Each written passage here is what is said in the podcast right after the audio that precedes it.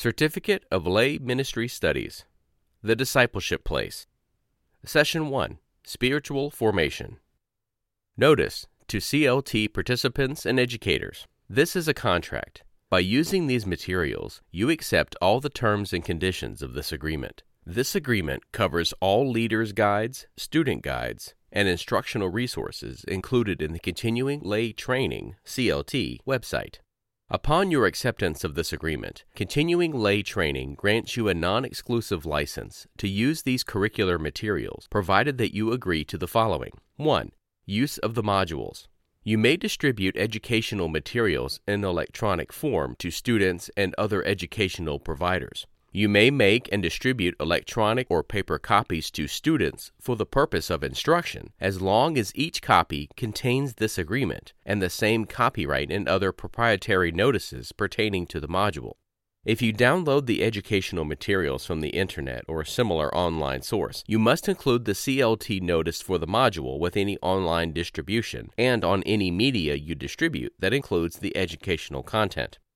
You may translate, adapt, and or modify the examples and instructional resources for the purpose of making the instruction culturally relevant to your students. However, you must agree that you will not sell these modified materials without express written permission from CLT.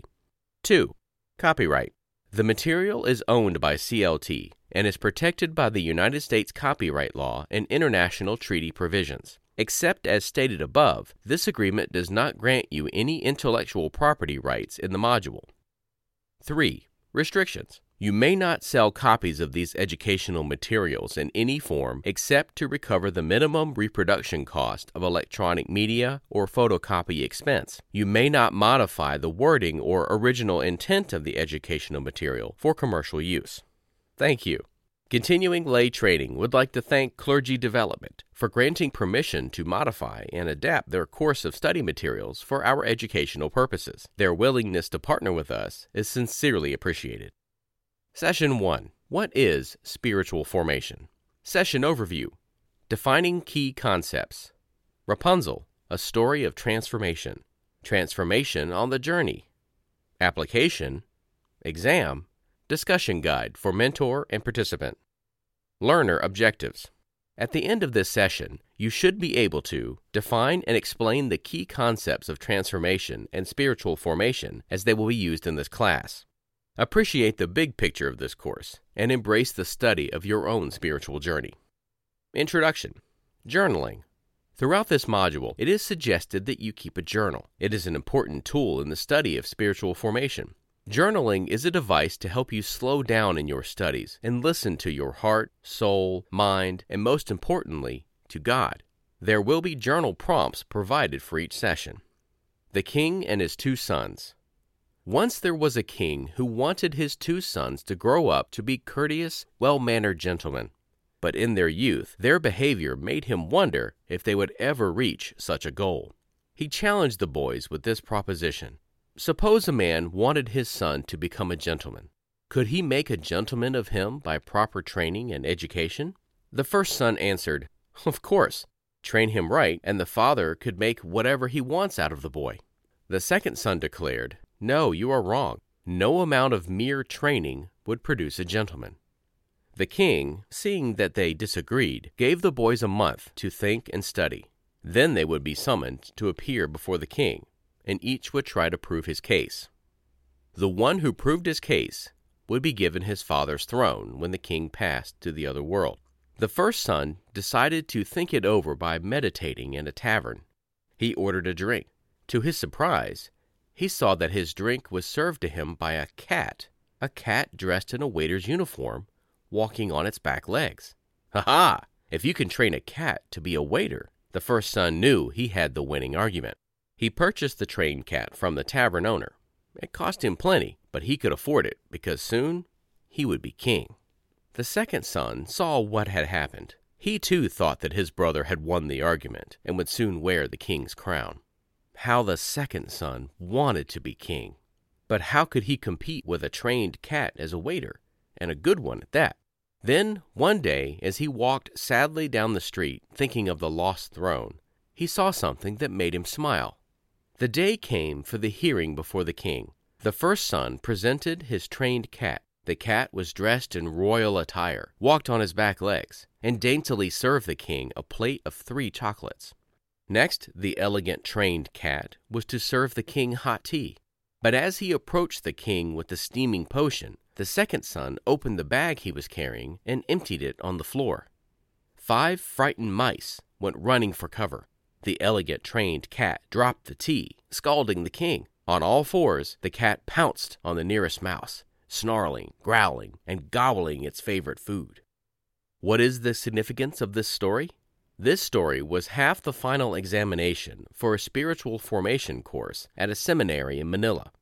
Two of the answers from the Manila Seminary class were precisely accurate. As good as training and discipline are, when it comes to our hearts, transformation is what we need the most. Training is good, but it is transformation we need. What is spiritual formation? Defining key concepts. Transformation is the key word for this session. Spiritual formation is all about transformation. Training, education, disciplines, hard work, all of these are good. But when it comes to our sinful hearts, it is transformation we need.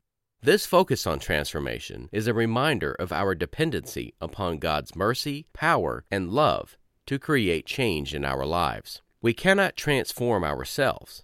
It is always God who initiates and provides power for real change. Unfortunately, many of us are like the cat, all dressed in royal attire.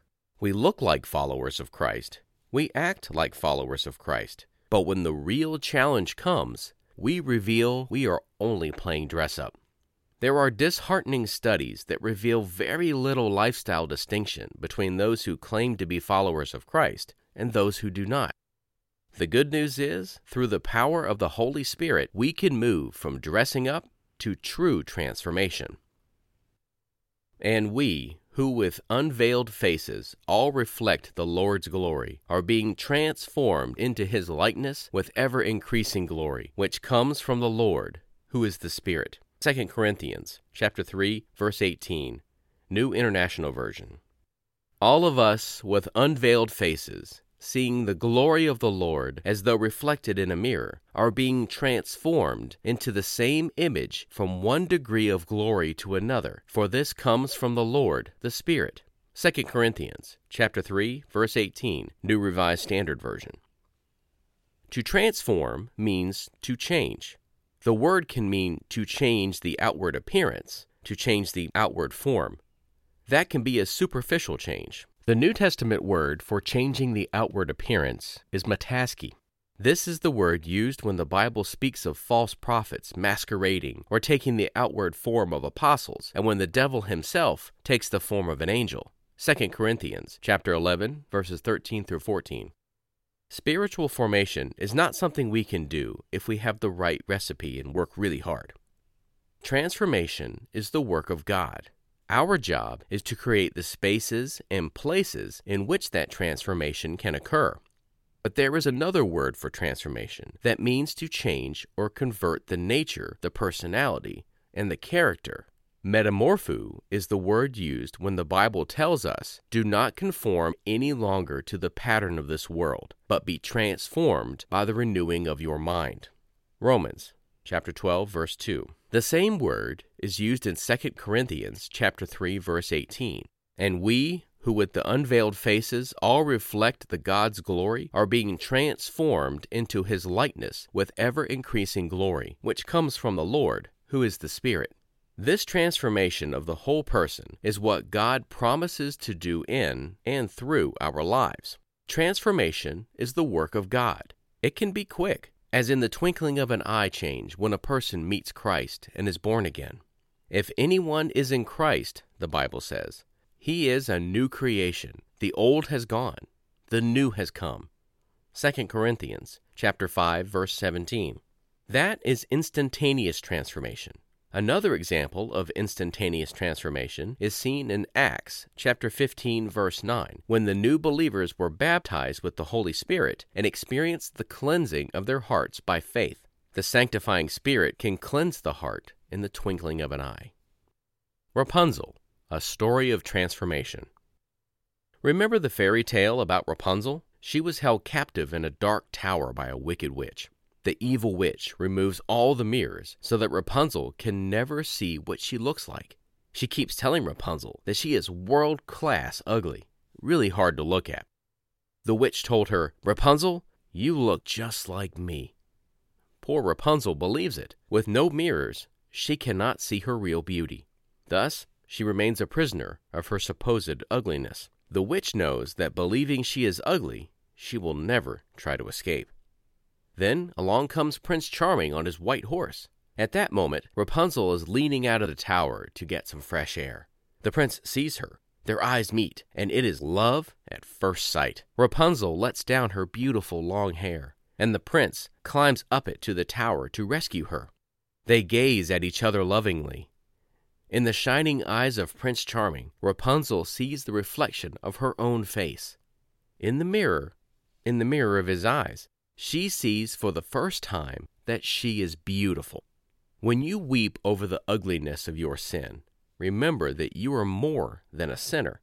You are created in God's image. Mirrored in the eyes of the Savior, you will first come to see your true beauty, the beautiful Christian that you can become. Have you experienced an instant transformation? These can be exciting times when our view of ourselves, God, and the world change in an instant. Rapunzel still had future work to do to understand herself as loved by another. In a similar way, even when God has done a dramatic work of instant change in our life, there is a journey ahead in which the ramifications of God's love, mercy, and grace need to sink into all of our lives. Transformation on the journey. Spiritual transformation can also be as slow as a tadpole becoming a frog or a cocooned larva becoming a butterfly. It can take decades, as in a child becoming a mature adult. It can take most of a lifetime, as we see in the life of Abraham, who took a century or more to move from a fledgling of faith to passing test after test and finally becoming a friend of God, through whom all nations of the earth have been blessed. This kind of transformation happens over time. This is the transformation of 2 Corinthians chapter 3 verse 18. All of us with unveiled faces, seeing the glory of the Lord as though reflected in a mirror, are being transformed into the same image from one degree of glory to another. New Revised Standard Version.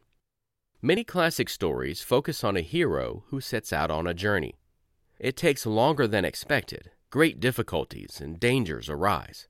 But by journey's end, the traveler is transformed. Think, for example, of Joseph, who went from an arrogant young snob in a coat of many colors to kidnap victim, to slave, to prisoner, and finally to ruler, saving God's people. This is the sort of transformation that awaits every saved and sanctified Christian a lifetime of ongoing transformation into the image of Jesus Christ. The old time holiness people testified, I am sanctified, and I am being sanctified. The gift of understanding our life with God as a journey is to know that God's work is not finished. We have an exciting adventure of knowing there is more of God's love for us to receive. Whatever stage of life or age we now enjoy, there is more that God wants to teach us. Our relationship with God is a dynamic one with more growth and greater intimacy. This dynamic relationship has then both opportunity and danger inherent in its vitality. Whatever powerful moments or significant decisions we have known in the past, we must continue to work it out in the realities of today. Note that the transforming journey is made out of the experience of saving and sanctifying grace, but not merely in search of them. This is not a journey searching for God, but rather a journey we take with God, seeking to share life in deepening ways. The experience of being born again and being sanctified do not form the apex of spiritual formation. They are instead a starting place for a journey, an adventure into wholeness and Christlikeness. Both instantaneous and gradual transformations are utterly essential for the journey of spiritual formation. Spiritual formation. The phrase spiritual formation derives from Galatians chapter 4, verse 19, where St. Paul wrote, My dear children, for whom I am again in the pains of childbirth until Christ is formed in you. Paul uses the word morpho, or form, closely related to metamorpho, transform, and it refers to the essential nature, not the mere outward form. This is a significant distinction. Outward changes are relatively easy, but have difficulties surviving the long haul. Paul is praying that the inward nature of the Galatian believers would become so like Christ that one could say Christ has been formed in them. They would be mere humans, not divine, not a Savior themselves, but they would have real Christ like character and behavior. Think about a person in your church you would describe as Christ like. Consider asking them about the spiritual practices in their lives, which have created a difference in their attitudes and actions. They will probably quickly point out to you their shortcomings. We all know ourselves and our limitations. It may be important for them to hear that despite these limitations, you are seeing Christ through them. The authors of the Upward Call define spiritual formation in these words The whole person in relationship with God, within the community of believers, growing in Christ likeness, reflected in a spirit directed, disciplined lifestyle, and demonstrated in redemptive action in our world. Spiritual formation, then, is the outworking of the grace of God in the hearts and actions of human beings. It begins with God's grace, which is poured out to us before the foundation of the world. We may first consciously experience it as saving grace, conversion, and then sanctifying grace, and then the grace for a lifetime of growth until we become mature, attaining to the whole measure of the fullness of Christ. Ephesians chapter 4, verse 13. Spiritual formation is more than a matter of the interior life. It includes Christian fellowship, community, and worship. Ephesians chapter 4, verse 15 through 16, as well as acts of service. Galatians chapter 6, verse 10.